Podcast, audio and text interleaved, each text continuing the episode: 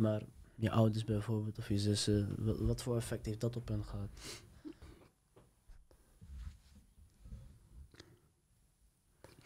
Dat mijn ouders in de auto hebben gezeten. Een uur lang zitten bidden en huilen voor mij.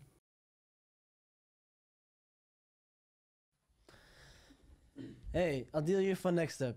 Vandaag heb ik het overgenomen van Bilal, die tegenover mij zit. En we gaan het hebben over MS. Wat is MS? Wat voor gevolgen heeft MS? En eh, ja, hoe leef je eigenlijk met MS? Dus welkom bij, dus in de schoenen van Bilal. Hi, dankjewel voor de uitnodiging. Ja, geen dank broeder. Uh, fijn dat je er bent, fijn dat je tijd kon maken. Graag. Om er überhaupt te zijn. Uh, ook door jouw ziekte die je hebt. ja, vertel, wie, wie, wie is Bilal eigenlijk? Wie is, ja, wie is Bilal? Nou, nou, ik ben Bilal, ben, ik ben nu 23. En um, over het algemeen, als ik mezelf zou moeten begrijpen, dan uh, beschrijven. Zo ik zeggen, ik ben op zich wel gewoon vrolijk altijd. Ik uh, hou wel van om dingen te doen. Zoals? Van wat, wat zijn je hobby's? Ik hou me graag bezig met, uh, met contact maken met mensen. Mm -hmm. Dat is iets wat ik erg leuk vind om te doen. Maar ook mezelf gewoon bezighouden. Misschien iets leren. misschien een, wat opruimen of wat schoonmaken. Ja gewoon mezelf bezighouden. Hoe, hoe vind je het om nu gast te zijn in plaats van uh, ja. gastheer? Dat, uh, dat is wel anders, omdat ik nu, nu stel ik de vragen niet meer. Nee, hè? Ik ga jou juist vertellen over mijn leven. Ja. Over hoe het is om te hebben wat ik heb. Dus dat, ik ben wel geïnteresseerd. Ik vind het wel leuk om te doen. Maar het is net wat anders. Oké, okay, voor de mensen thuis trouwens. Ik ben Adil. Ehm, ik ben een stagiair bij Next Step. En uh, ja, ik, uh, ik ga mijn best doen. Het is mijn eerste keer podcast. Dus uh, ga niet schrijven van ik doe het slecht of niet goed. Nee joh, dus, komt goed. moet goed komen. komt goed. je had het net over MS. Kun je me een beetje vertellen wat, wat MS is en wat het inhoudt? Nou, MS is, is een, wordt vaak gezien als een spierziekte. Maar MS is een auto-immuunziekte. Dat betekent dat het immuunsysteem iets in het lichaam aanvalt. En bij MS wordt het centrale zenuwstelsel aangevallen. Nou, je hersenen, optische zenuwen en ruggenmerg zijn dus onder aanval door je eigen immuunsysteem. En nou, je hoeft geen neuroloog te zijn om te begrijpen dat dat voor problemen kan zorgen. Want wat gebeurt er in jouw zenuwstelsel? Letterlijk alles. Mm -hmm. Alles wat jij doet met je lichaam, alles wat je voelt, ziet, hoort, gebeurt. Als allereerste in je zenuwstelsel. Nou, bij MS raakt dat dus beschadigd. Het veroorzaakt ontstekingen. Die ontstekingen veroorzaken weer littekens. En dat kan voor bepaalde symptomen zorgen. En dan, van wat ik heb geleerd, er zijn verschillende vormen van MS. En het is afhankelijk van welke vorm je het hebt, hoe progressief het is, waar de schade zit, hoe erg dat is, hoe het voor jou dan ook uit zal zien. Ook, het wordt uh, de ziekte genoemd van duizend gezichten, zoiets heb ik ooit gehoord, want het is mm. anders voor iedereen. Ja. En uh, ja, ze zijn net al, het heeft verschillende ziektes. Weet je ook uh, wat voor verschillen er zijn? Hoeveel verschillen er zijn? Ja, van wat ik heb gehoord, um, mij is verteld uh, van drie grote vormen. De eerste vorm is dan, nou, dan heb je één keer in de zoveel tijd een aanval. Echt bijna niet. Een andere vorm is, het is erg onvoorspelbaar. Maar met de juiste medicatie kan het goed onderdrukt worden. Dat is de vorm die ik heb. En dat is een vorm, en ik ben erg dankbaar dat ik die niet heb. Die is echt vreselijk. Want wat je ook doet, je gaat 100% verlamd raken. Daar kun je niks aan doen. Gelukkig uh, heb je de, ja, een andere soort uh, MS. Ja, gelukkig. Uh, althans, het is wat je geluk genoemd. Ja, klopt. Voor sommigen ja, zien dit als een negatief beeld. ja, wat, wat, wat, wat ging er in je hoofd om? Of in, ja, wat ging er in je hoofd spelen toen, je, toen, je, toen er MS is geconstateerd? Ja, want daar zit wel een beetje een verhaal achter. Want um, dan moeten we even terug in de tijd, 19 februari 2018. Toen was ik met mijn familie in de Ardennen, hadden we een vakantie gehad.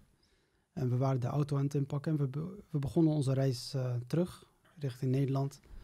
En een anderhalf uur nadat we de reis waren begonnen, begon ik nogal last te krijgen van mijn rechteroog. Ik begon wazig te zien uit dat oog en begon ook pijn te doen, maar niet het netvlies aan de achterkant. Wist niet wat er gebeurde. Ik dacht, ja, we hadden daar een binnenzwembad. Misschien heb ik een rare infectie opgelopen door het water. Misschien drukverschil, omdat we in de bergen zitten. Maar ja, dat is maximaal 400 meter hoogte. Maar ja, ik kom uiteindelijk eh, aan in Nederland. En de problemen gaan niet weg. Dus ik ga toch maar even naar de huisarts. En die stuurt mij direct door naar de oogarts. Die zegt, ik heb geen idee wat er aan de hand is. Dus jij moet maar beter naar de oogarts. Hij heeft mij een brief gegeven. Ik ga naar de oogarts en de oogarts doet een spul in mijn ogen, waardoor je pupil erg wijd wordt, zodat Oh, ze naar ja, binnen ja, kan kijken. ook, gehad, ja. Ja, het is heel vervelend, maar eh, Ja. het was nodig. Je ziet alles wazig en zo. Alles is wazig en ook erg gevoelig voor licht dan. Zeker. En ze zei tegen mij, eh, ik heb geen idee wat er gebeurt. Jij moet vaker terugkomen voor, eh, voor onderzoek. Nou, kijk, ik ben nogal traag van begrip, dus ik had er niet door op dat moment. Maar stel je hebt problemen met je oog, maar de oogarts zegt, ik weet niet wat er is. Dan gaat, moet er een belletje rinkelen, toch? Ja, zeker. Ik had op dat moment dat niet echt door. Dus ik elke week terugkomen voor één, twee, soms zelfs drie onderzoeken. En ze hadden geen idee. Ze had echt geen idee. Uiteindelijk, mijn moeder deed destijds een opleiding. En eh, ze zei, hey, ik heb geleerd dat wanneer er iets mis is met jouw zicht, maar niks mis is met je oog, dan komt het waarschijnlijk door je hersenen of zenuwen. Dus vraag om een doorverwijzing naar de neuroloog. Onderzoek gedaan bij de neuroloog. En ehm, op 15 mei 2018 is mijn leven veranderd.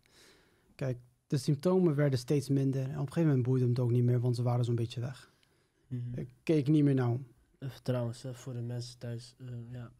Of althans, als mensen willen weten wat de symptomen zijn. Wat zijn de symptomen van MS eigenlijk? Ja, dat is dus heel erg verschillend bij iedereen, maar da- daar kom ik dan zo meteen nog wel op. Ja, toch? Ehm, bij mij begon het dus met het oog. Mhm. Want 15 mei 2018, toen eh, is het helemaal misgegaan. En dan moet je even voorstellen dat jij eventjes nu meemaakt wat ik ga beschrijven. Ik word wakker en ik ben blind. Of nou ja, blind, ik zie extreem wazig. Ik kan bijna niks zien. Bijna niet. Het licht wat in mijn kamer naar binnen komt, ik kan het niet hebben. Je kunt net zo goed een zaklamp in mijn ogen schijnen, is hetzelfde. En ik ben extreem moe. Beide ogen doen pijn, want nu heb, had, ik bij, had ik die symptomen in beide ogen en dan heel erg. Ja. Beide ogen doen pijn, ik voel me erg slecht. Ik kan, tot op de dag van vandaag kan ik het gevoel niet beschrijven wat ik had. Maar ik voelde me erg moe en erg slecht. Ik had op dat moment een hoogslaper. Ik klim van mijn ladder af en ik, ik val bijna vanaf, want ik was erg duizelig. Ik weet niet waar dat vandaan kwam. Ja. Ehm, ik, ehm, ik pakte mijn telefoon, gaf die aan mijn zusje, die was op dat moment beneden. En ik zag haar, hey, bel eventjes de oogarts, want eh, er is dit en dit en dit aan de hand. Ze zegt, jij moet nu met spoed naar het ziekenhuis toe. Jij moet nu met spoed naar de oogarts. Nou, op dat moment, ik had mijn rijbewijs wel, maar ik ga niet rijden. niet met het zicht dat ik heb. Nee, dat is, eh, dat is logisch, ja. Maar aan de andere kant, ik wil ook- niet naar buiten in mijn eentje. Ik bedoel, ik zag echt mega slecht. ja. Mega slecht, ik kan het niet beschrijven. Eh, mijn zus kwam op dat moment thuis, mijn oudere zus. En ze heeft mij begeleid met de bus. Nou, weer die, de- bij de oogarts weer dat spul in mijn ogen gekregen. Oogarts typt weer een brief en zegt, jij moet naar de neuroloog, want ik heb geen idee. Dus wij weer helemaal terug naar de neuroloog. Dat was in een, ander, in een andere stad, een ander gebouw. En de neuroloog, ik eh, ben vrij zeker dat toen ik die brief gaf aan de recep- receptioniste, dat ook zij me kon vertellen wat er aan de hand was. Dat weet ik zeker. Maar dat gaat ze natuurlijk niet doen. Op een gegeven moment werd ik opgehaald door een, eh, door een verpleegkundige. En van het moment dat ik wakker werd, tot het moment eh, dat die verpleegkundige mij ophaalde, zat zo'n 3,5 uur. Ik was een wandend lijk. Het, het ging steeds slechter. Ik was zo ongelooflijk zwak en moe. Het ging echt niet. En mijn symptomen waren erg. Ik kon mijn telefoon niet lezen. Maakt niet uit hoe dichtbij ik het bij mijn ogen deed. En toen die eh, verpleegkundige naar me toe kwam, kwam ze met een rolstoel. Maar dan eigenlijk, zoals ik al zei, traag van begrepen. Eigenlijk hoor jij de vraag te stellen, hoe weet zij dat, dat ik een rolstoel nodig heb? Ik heb haar niet gezien, ik heb haar niks verteld. Ze heeft mij niet gezien. Maar ja, ik word naar een kamer gebracht. Wordt mij verteld, je wordt opgenomen voor eh, drie dagen. Dan moet je aan een kuur. Het is wel een vorm van chemo, maar die ervaar ik zelf niet zo erg als eh, de chemo die we kennen van, eh, van een tumor. Eh, nou, drie dagen aan de chemo, dan een MRI-scan, ruggenprik. En dan als alles goed is gegaan, dan ga je weer richting huis. Nou, ruggenprik is gelukkig uiteindelijk nooit gebeurd. Twee MRI-scans gedaan. Eh, toen 17 mei kreeg ik het te horen. Toen kwam de verpleegkundige naar me toe en die zei... Hey, luister, kun jij eventjes iemand bellen dat dichtbij staat? Want ik ga jou iets vertellen en ik wil niet dat je dat alleen hoort. Dus ik bel mijn ouders. En ja, mijn ouders hebben direct door dat het serieus wordt. Ik had het weer niet eens door. En ze zijn daar. Mijn broertje ook, 2,5 toen. En we konden geen oppas vinden. Dat heeft wel een beetje geholpen, denk ik. Het, eh, dat hij erbij was. En toen eh, zei ze het, je hebt MS. We waren al vrij zeker van toen je hier binnenliep. Eh, want MS begint meestal bij de eerste aanval met de ogen. Meestal. Ook, eh, ook ehm, eh, tussen de 20 en 40 jaar. Nou, het was drie weken na mijn 20ste verjaardag. En ze had alleen maar die MRI-scan nodig. Een MRI-scan is dan, kun je de binnenkant van je lichaam zien. Ja. Een soort van 3D-scan. Nou, ze, ze liet mij de scan van mijn hersenen zien en eh, er zaten allemaal vlekken op. Ze zei, ja, al die vlekken zijn ontstekingen en dus schade. En ehm, we begonnen vragen te stellen. Mijn moeder die vroeg, hoe lang heeft hij dit? Eh, ze zegt, dat kan ik zo niet zeggen, maar ik weet dat van deze ontsteking hier, die zit er minimaal 10 jaar. Dus het is iets wat ik mijn hele leven heb. Ja. En als ik terugkijk op mijn leven, dan ga ik ook denken van, hé, hey, veel dingen waar ik last van had, kunnen misschien door MS komen. Ja. Zo, nu heb ik er echt veel last van. Ik kan niet tegen prikkels, ook niet tegen drukte en ook niet tegen druk. Dat is nu best wel erg geworden. Maar vroeger, ik kon niet tegen tijdsdruk. School ging ook niet bepaald goed voor mij. ja, want eh, wat voor opleiding deed je? Toen ik eh, eh, vlak voor de ziekte, ik deed de opleiding engineering. Mhm. MBO, eh, MBO niveau 4, engineering, werktuigbouw. En op zich, dat ging, dat ging wel goed. Ehm, alleen, het, ik kon niet tegen druk en tijdsdruk. Ehm, als ik zo terugkijk in mijn leven, dan zijn er nogal wat symptomen waarvan ik kan zeggen, ja, dat komt door MS. Ja. Zo heb ik de diagnose ADD gekregen, vanwege nou ja, slecht geheugen en slechte concentratie. Maar sinds dat ik mijn eerste aanval heb gehad, zijn die klachten alleen maar erger geworden. Dus het zou best kunnen dat dat door MS komt. Zeker. Ja. Ehm, dus ik kreeg, ik kreeg de diagnose. Ik had op dat moment niet echt door wat er aan de hand was. Zoals ik al zei, traag van begrip. Maar mijn ouders hadden het wel door. Ik zag hun gezichten en zij wisten dat het heel serieus was. Mhm. De, tuurlijk, het heeft een klap voor jezelf natuurlijk. Maar ook eh Ja, je familie. Familie die, eh, die, die, die voelen dat ook natuurlijk. Ja, Eh, klopt. eh, Hun, ze krijgen te horen dat hun zoon een chronische ziekte heeft. Zeker. En ook eh, als je achterkomt dat je al tien jaar hebt. En ehm, ja, je zal zelf dat je niet tegen bepaalde prikkels eh, kan. Eh, als ouder zijnde heb je ook het gevoel van heb ik het verkeerd gedaan? Of Ja, snap klopt. je? En, en, en, eh, en dat is het naaste gevoel die, die, die ouders kunnen hebben. Het soort van dat ze hebben gefaald Ja, in iets, maar zij wisten het ook niet. Nee, het, het is pas veel later geconstateerd. ja. En, en het, heeft, het heeft voor beide partijen ja, is het een grote, grote harde klap geweest. Zeker weten. En dit is een ziekte, ja, daar ben je mee geboren. Je hebt het of je hebt het niet. Ja. Eén op de duizend mensen heeft het. En bij die diagnose, nou, ik zag dus dat het heel serieus was bij mijn ouders. Ik had alleen niet door. Er werd alleen gezegd, je wordt heel snel moe. En hoe vermoeider je raakt, hoe erger je symptomen worden. Dus dan moet je uit gaan rusten. Anders kun je weer nog zo'n aanval krijgen. Want wat is zo'n aanval? Al die ontstekingen worden dan extreem actief. En dan loopt de schade op. En schade in zenuwstelsel zal nooit goed herstellen. Nee. Dus ik krijg dat te horen. Ik denk, oké, nou dat is het dan maar. Het enige wat ik echt bij me dacht is, wow, ik heb nu een chronische ziekte. Wat betekent dit?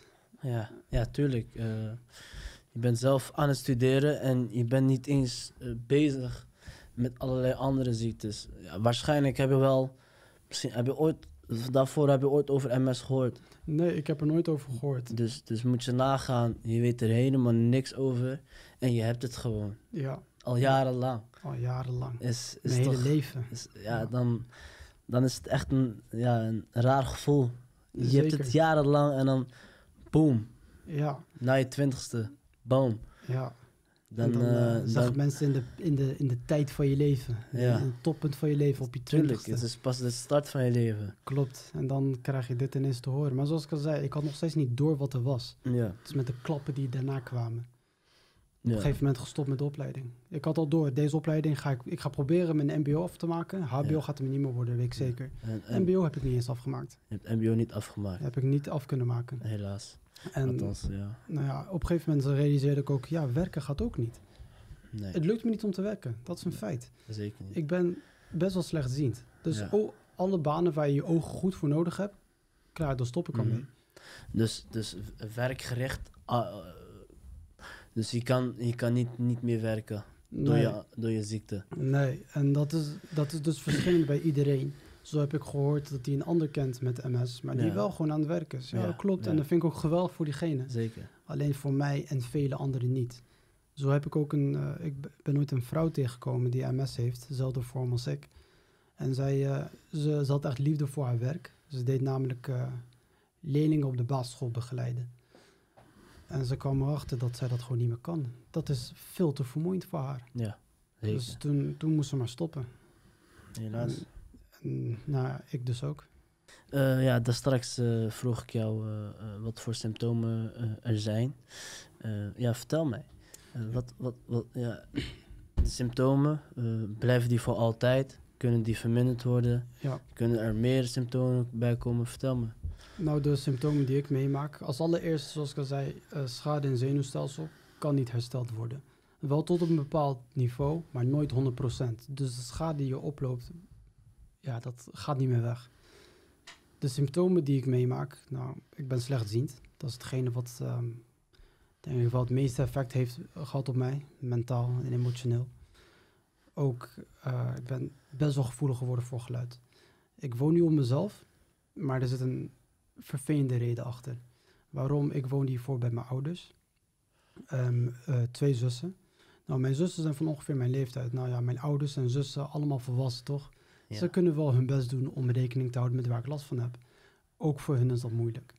Ook voor hun, want je hebt een bepaald manier van leven. Mhm. Dat je je hele leven hebt aangeleerd. En nu moet je dat drastisch gaan veranderen. Dat is ook niet makkelijk. En ik verwijt het mijn familie helemaal niets. Maar met hun was het echt lastig. Maar daarnaast heb ik ook een broertje van zes. Ja. Kijk, dan is alles al gezegd. Daarmee Ja, is alles ja, al gezegd. want ja, hij wil ook gewoon kind zijn. Hij wil ook gewoon spelen. Tuurlijk. Ik irriteer me heel erg aan hem. En ik vind dat vreselijk. Ik vind dat echt vreselijk. Want mijn broertje zal opgroeien zonder mooie herinneringen aan zijn grote broer. Dat gevoel heb ik. Altijd boos op hem, altijd geïrriteerd aan hem, altijd afstand nemen van hem. Ja, ik wil ook spelen met mijn broertje. Maar ik raak gewoon flink geïrriteerd. Vanwege drukte en prikkels en geluid. En wanneer hij weer niet luistert en wanneer hij vervelend doet. Ja, ik kan Ja. dat niet meer hebben. Ja. Dus, dus ehm, je vindt het heel moeilijk om, om er niet te zijn voor je broertje, terwijl je er wel voor, wilt zijn voor je broertje. Maar al te graag. Ja, en, Maar ja, ik heb moeten verhuizen hierdoor. ja. Ik woon nu op mezelf. Ik heb een urgentie moeten aanvragen om zo Ja. snel mogelijk het huis uit te gaan. Mhm. Voor mijn gezondheid. Want nou ja, stress, dat is slecht voor jou, dat is slecht voor mij, slecht voor ons allemaal. Maar ik ben er dus net wat gevoeliger voor. Ik kan me herinneren dat toen ik nog wel op school zat, ik was niet direct gestopt met de opleiding. Ja. Ik probeerde hem dus nog af te maken. En aan het einde van het schooljaar is een duister pagina, want eh, alles ging fout, wat er maar fout kon gaan met mijn project waar ik toen mee bezig was. En ik stond op het punt om te blijven zitten daardoor. En ik had zoveel stress. Zoveel stress. En door deze stress is mijn gezondheid ook weer een beetje achteruit gegaan. Dus ik moet stress zien te ontwijken. Wij allemaal eigenlijk, maar vooral ik, omdat ja, het een vreselijk effect heeft. Het is belangrijk ehm, voor jou dan om niet te stressen, omdat je al eh, veel energie eh, kwijtraakt. Eh, ja, en, en je gaat stressen, ja, dan, dan is dat gewoon een no-go. Dat is een Kan no-go. gewoon niet. En ja, je zei net al, je bent verhuisd. ja, omdat, omdat je broertje jou irriteerde. Terwijl hij daar zelf niks aan kan doen. Hij kan er niks aan doen, hij is gewoon een kind. En ehm, ja, het effect, ja, wat, wat is het effect op je familie geweest? Na die symptomen en, en, en na al het gebeuren, na het onderzoek. Eh, ja, eh, ja, wat voor effect heeft dat op jou? Nou, geen makkelijk effect. Omdat eh, ik, het is nou zo'n 3,5 jaar geleden, sinds mijn eerste aanval. Ja. Maar ik moet er nog steeds aan wennen. Want ik kan niks meer doen zoals ik het wil. Ja. Omdat ik zo snel moe word. Omdat ik bepaalde symptomen heb. Ik moet het rustig aan gaan nemen, dat als allereerst.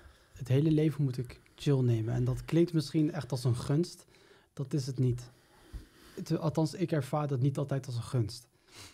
Zo wil ik misschien een keertje met mijn familie op vakantie. Maar is dat te vermoeiend voor mij?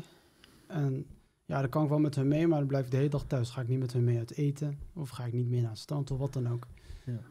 Of dan blijf ik gewoon helemaal alleen weer eh, gewoon terug hier in Nederland. Dus eigenlijk wat je zegt is ehm, op vakantie gaan kan niet.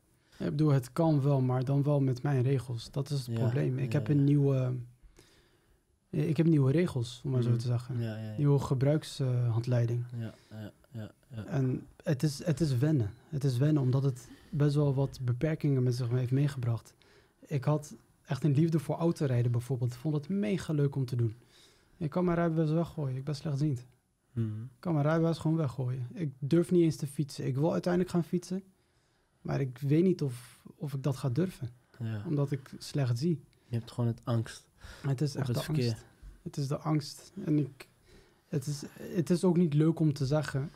Ik leef van een uitkering. Ja. En nou ja, voor sommigen leidt dat misschien heel leuk. Je hoeft niet te werken en het geld komt alsnog binnen. Ik vind het niet leuk. Ik wil werken voor mijn geld. Ja, Ik had, ik had een droombaan in, eh, waar ik naartoe wilde werken. En dat is mij afgenomen. Zeker. Dus zeker. we- het effect dat het op mij heeft gehad is... Het is best wel een harde klap. Ja, Ik ga, ik ga niet ontkennen. Kijk, ik ben, ik ben echt gelukkig. Ja, Maar ik ga niet liegen dat ik mijn duistere momenten heb. ja. Dat ik in een Ja. depressie heb gezeten. dat ik gefrustreerd raak, gestrest raak. Want ik kan niks meer doen zoals ik het wil. Mhm. En eh, ja, we hebben nu een duidelijk beeld over het effect wat op jou heeft gehad. Ehm, ja, wat voor effect heeft het op je familie gehad? We hebben het net al gehad een beetje over je broertje. Dat hij eh, dat die jou irriteert en dat hij er niks kan aan doen. Maar je ouders bijvoorbeeld of je zussen, wat, voor effect heeft dat op hen gehad? Nou, ik, ik kwam er niet direct achter, maar blijkbaar had het een, was een hele, hele harde klap voor hun. Want mijn ouders die reden naar huis. Ik bleef nog in het ziekenhuis die dag van de diagnose. Uiteindelijk heeft mijn zus gezegd dat mijn, eh, dat mijn ouders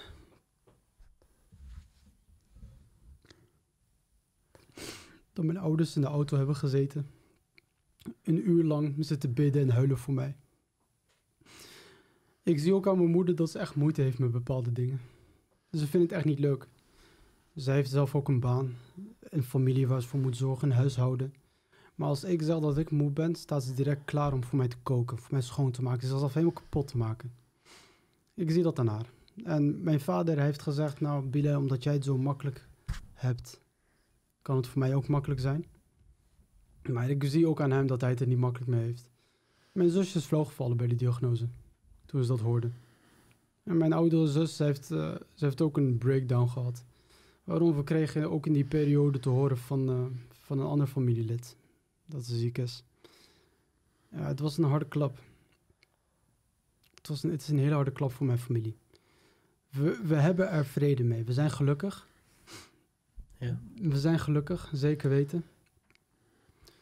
Maar we gaan niet liegen dat we weten dat er beperkingen zijn. We, dat we, we weten dat ik er ook gefrustreerd om raak.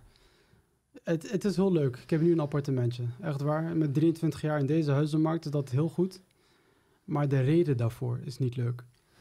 En mijn zus, ze, heeft ook gezegd, ik denk er elke dag over na. Over jouw beperkingen, alle dromen die je had, alle dingen die je leuk vindt. Ik denk er elke dag over na. Ja. Dat is een feit. Dus ik weet dat het een harde klap voor mijn familie heeft. Ik, dat weet ik. Maar ik, ik, ik moet gewoon laten zien dat ik er vrede mee heb. Om hun te helpen, om zelf vrede mee te maken. Ja, ja, het is. eh, toch, eh, het raakte me ook.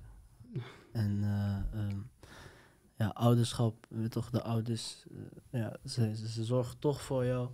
En als je ook zoiets hoort, ja, dan, dan, ja, dan, dan raakt het je echt. En ehm, bedoel, Het heeft ook een goed effect gehad. Eh, Tuurlijk, Want ik was, ik was een vervelend joch. Eerst dan ga ik niet liegen. ja, maar Vaker discussies en ruzies. Maar nu, we zijn er voor elkaar. We vertrouwen elkaar. We zorgen voor elkaar. Tuurlijk. Ehm, eh, ja, we hebben natuurlijk in een, eh, een, een zware lockdown gezeten. Ja. Eh, we zitten eigenlijk soort van nog steeds in een lockdown. Ehm, ja, de ziekte, corona slash covid-19, die is, die is aangestrand in, in, in Nederland. En ehm, ja, jij, jij hebt MS. Ja, hoe, hoe heb je die periode beleefd? Hoe beleef je nu deze periode? Nou, ik ben van het risicofactor. Ehm, waarom? Ehm, MS is dus auto-immuun. Dus de medicatie die je neemt is om jouw immuunsysteem te verzwakken. Dat is, dat is het doel, dat hoort. Dus dat het minder mijn eh, zenuwstelsel aanvalt. Eh, ja, het was in het begin, ehm, hadden we nog, had niemand door hoe erg het was. En als ik hoorde van een virus dat aan het verspreiden is, nou ja, ik ging gewoon verder met mijn leven. En ik had, in die tijd had ik een vrijwilligersbaantje eh, op de oude middelbare school waar ik eh, mijn diploma heb gehaald. En daar ben ik uiteindelijk weggegaan, want het was niet veilig voor mij om daar te zijn. Middelbare school, ja, honderden leerlingen waar je mee in aanraking komt. Dus dat is voor mij opgehouden. En eh, uiteindelijk, toen ik realiseerde dat ik echt moet uitkijken, toen eh, dacht ik, laat ik het even serieus nemen. Laat ik het wel wat serieus nemen. Ik, eh, als er iemand bij mij in de buurt ziek is, dan probeer ik wel wat uit de buurt te blijven. Al helemaal wanneer het corona is. Ja, je hebt zoveel sterftegevallen. Ja, En dat zijn mensen zoals ik. Dat zijn gezonde mensen, maar vooral mensen zoals ik. Ja. Dus ik moet, ik moet wat meer uitkijken dan ik eigenlijk doe. Maar het, is, het, het, was, eh, het was wel een shock. Zeker weten. ja zoals je net zei, ja, het was een shock voor jou. Ehm, ja, je moet, je moet extra alert zijn eh, op, op plekken waar je normaal gesproken kwam. Ehm, ben je ook meer depressief geworden? Ehm, wel, als gevolg van, van eh, de COVID, niet echt. Het, ik raakte wel een beetje in een dip. Want ik was op zoek naar een dagbesteding. Ik ben arbeidsongeschikt. Ik kan niet werken. Ja. Maar ik geloof niet, geen enkel mens kan niks doen. We moeten allemaal ergens mee bezig zijn. En dat is een feit. Ja, dan wordt mijn enige dagbesteding wordt dan van me afgenomen. Eh, Ik kon niet meer naar, eh, naar, eh, naar de middelbare school. Om daar mijn vrijwilligersbaantje voor te zetten. Dus het heeft niet geholpen. Nee, ik, begon wel een dip te, te zitten. Nee, de, de depressie die ik had, dat was, Zwaar. de, dat was eh, daarvoor. Dat was... eh, Dus het heeft, het heeft niet echt extra effect op jou gehad qua Nee. depressie. het heeft niet een extra effect gehad, maar het, het, het was in ieder geval mentaal niet goed. Oké. Want ja, we moeten allemaal bezig zijn met iets en dat is mij afgenomen. Nou, Bilal, eh, we weten onder andere al dat jij de, de podcast host hier. Ja. En ehm, ja, zoals je net al zei, eh drieënhalf jaar eh, geleden was het heel anders. Zeker. Was je een student nog. En eh, ja, je zei ook tijdens de lockdown kon je dagbesteding niet, niet, niet voldaan. En ja, hoe, hoe ga je nu door het dagelijk, dagelijks leven? Ja, nou, ik, ik heb mijn, mijn vrijwilligersbaantje hier bij Next Step. En ik doe onder andere dus inderdaad deze podcast presenteren. En eh, nou ja, met, eh, met de jongeren bezig zijn. Uh, wel eens in gesprek gaan. Eh, wel eens koken, schoonmaken. Eh, dat is wat ik eh, maximaal drie dagen, drie halve dagen in de week doe. En wanneer ik thuis ben of wanneer ik eh, iets anders heb, ja, dan eh, ben ik gewoon thuis beetje rust pakken. Want nou, ik voel nog steeds erg snel moe. Ik moet mijn tijd goed gebruiken, goed indelen om wel voldoende rust te hebben. Da daar moet ik constant op gewezen worden. Het is vaker gebeurd dat ik er niet op heb gelet. Ja, en dan word ik ineens erg ziek voor een paar maanden. Waarom? Omdat ik maar niet wilde luisteren naar mijn lichaam. Dus drie halve dagen per week eh, maximaal doe ik hier mijn vrijwilligersbaantje. En anders ga ik naar familie toe. Ehm, of blijf ik gewoon thuis. Misschien met vrienden afspreken. Maar niet te veel. Dat, eh, niet, niet al te veel energie kwijtraken. nee, En- veel energie heb ik niet. En eh, dus, dus je bent op verschillende vlaktes ben je ontwikkeld.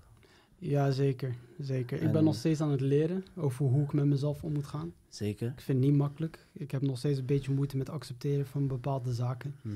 Maar we komen er wel. Want eh, ja, zoals ik al zei, ik ben wel gelukkig omdat het mij heeft veranderd. Ja. Het heeft wel een goed effect gehad op mij en mijn familie. Ja, nou, ik, je kunt zeggen geluk bij een ongeluk. Zo zie ik het niet zozeer. Ik zie dit meer als het heeft, het heeft mij gewoon veranderd. Klaar, dat is Mhm. een feit. En ehm, ja. nu proberen mezelf te verbeteren. In hoe ik voor mezelf zorg en hoe ik er voor mijn familie ben. Voor mijn naasten. En verder eh, ja, leren hoe ik hiermee om moet gaan. Eh, ja, er is MS bij je geconstateerd. Eh, hoe zie je eigenlijk je, je toekomst voor je? Wat zijn de doelen?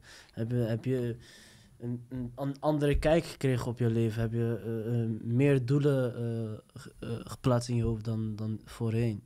Vertel me. Nou, mijn leven is dus echt veranderd. Dat is een feit. Ehm, ik heb mijn doelen moeten veranderen. Nou, mijn doel was eerst een leuke fulltime baan als engineer. Maar dat gaat niet meer. Dus nu mijn doel is eh, nou ja, vooral te leren leven. Nu met deze chronische ziekte, die ook erger kan worden. Want daarom moet ik beter letten op mijn gezondheid. Want ik, ik leef zeg maar, een beetje met een angst. Dat is een angst die ik voel. Van ja, ik kan nog verlamd raken. Mijn zicht kan ook nog achteruit gaan en alle andere symptomen. Dus nu is het, eh, mijn doel is leren leven met wat ik heb. En nou ja, gelukkig zijn. Ik ga niet werken. En, eh, ik heb nu mijn appartementje. Misschien een partner vinden. Maar verder, ik heb niet echt een doel. Het is eh, ja, leren leven hiermee. En, En, gelukkig eh, zijn. En al- anderen helpen. Heb je al een oogje op een partner? Of, eh, Nee, nog Nee? niet. Nog niet. Dus voor de kijkers, you never know. Een hele sympathieke jongen, dus... eh Eh, ja, eh, even kijken. En daarnaast, eh, ik heb het idee gekregen van iemand hier bij Next Step. Wat nou als jij er voor andere mensen bent die ook MS hebben? Of de- hun familie en partners. En ik heb hierover nagedacht en het lijkt me wel erg mooi om dit te doen. Want eh, wie kan beter over MS praten dan iemand met MS zelf? Ja, tuurlijk. Je, je hebt er niet altijd een dokter voor nodig. En ik heb hierover nagedacht. En nou ja, eens per week met iemand in gesprek gaan. Als dat diegene helpt, ja, dat eh, lijkt me wel mooi. Dat is, i- dat is iets waar ik wel altijd al een beetje een passie voor heb gehad. Ik eh, had ook tegen mezelf gezegd, als technieker niet wordt, wil ik wel iets van social work doen. Het helpen van anderen. Dat eh, lijkt me erg mooi om te doen. Dus als ik iemand kan helpen, een lotgenoot dat hetzelfde meemaakt als ik, dat zou alleen maar mooi zijn. Ja, en daar gaan wij zeker werk van maken. We Zoals naar team, kijken. team Next Step gaan wij daar werk aan ma- van maken. Top. En ehm, ja, we zijn er altijd voor je. Dus ook mensen die dit, eh, die dit eh, kijken, heb je MS of wil je mensen ook helpen met MS? Ja, laat het ons weten. En eh, wie weet kunnen we wat, wat moois neerzetten. Ehm, je had het net al een beetje over acceptatie. Ja, je zei zelf dat je het nog niet hebt geaccepteerd. ja. Eh, wanneer denk je het te kunnen accepteren? Oeh, wat een vraag. Wanneer denk ik het te kunnen accepteren? Ik denk pas op het moment wanneer ik echt goed leer leven met mijn nieuwe gezondheid. Want ik moet een balans zien te vinden, dat is, dat, dat is het gewoon.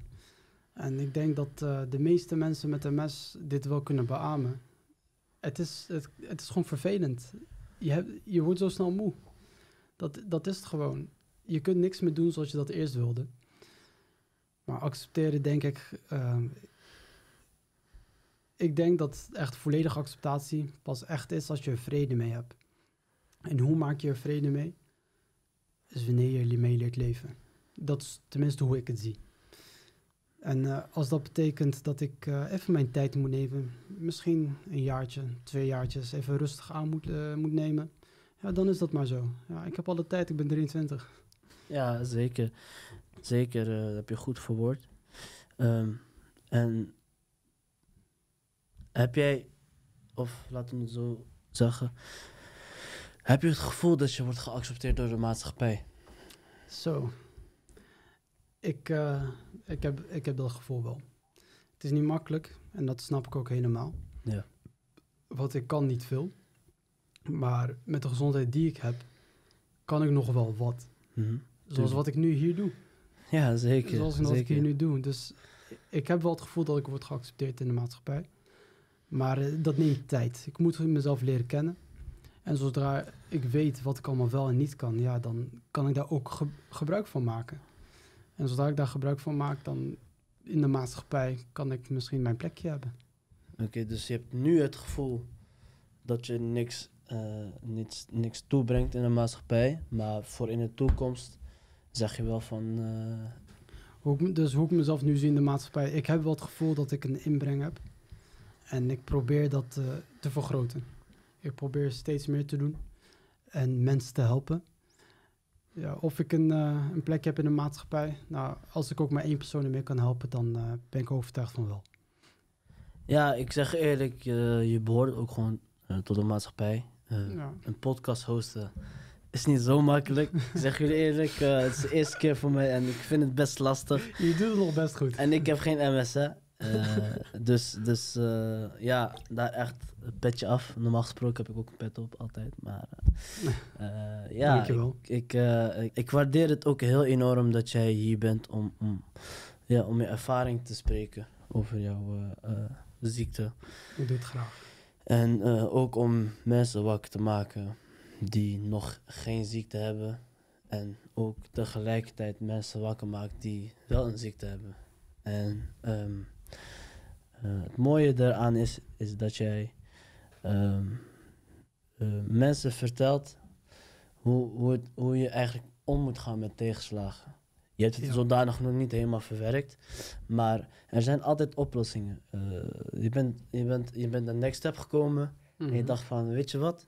Ik ga toch, wat, ik ga toch wel wat maken van mijn leven. Ja, En, en het is echt, echt iets heel moois voor jou. dankjewel. En je herinnert me ook eventjes aan iets. En dit is een advies dat ik heb voor iedereen. Maakt niet uit wat het is, ook voor jou. Voor iedereen. En dat is een, eh, laten we zeggen, een eh, soort van gedachtegang, een soort van filosofie. Dat helpt. Dat is namelijk als je met een probleem zit of met een situatie en je kunt er wat aan doen. Ja, wat doe je dan? Je gaat werken om het te verhelpen. Ja. Dus dan hoef je niet te stressen, toch? Want je kunt, je kunt, je kunt het oplossen. Ja. Maar wat nou als je met een probleem zit waar je niks aan kan doen? Waarom zou je dan nog stressen? Je kan er toch niks aan doen. Ja. Ga je niet tegen vechten, ga niet stressen, proberen mee te leven. En ik weet dat is veel makkelijker gezegd dan gedaan. Ik maak het zelf mee. ja. Maar er tegen vechten, dat gaat niet helpen. Je kunt er niks aan doen. Dus leren mee leven, maak er zo vrede mee. En dit geldt voor iedereen. Maakt niet uit of je gezond bent of niet. Mhm. Dit geldt voor iedereen. En het is makkelijker gezegd dan gedaan, dat weet ik. Maar het is, het is iets wat echt kan helpen.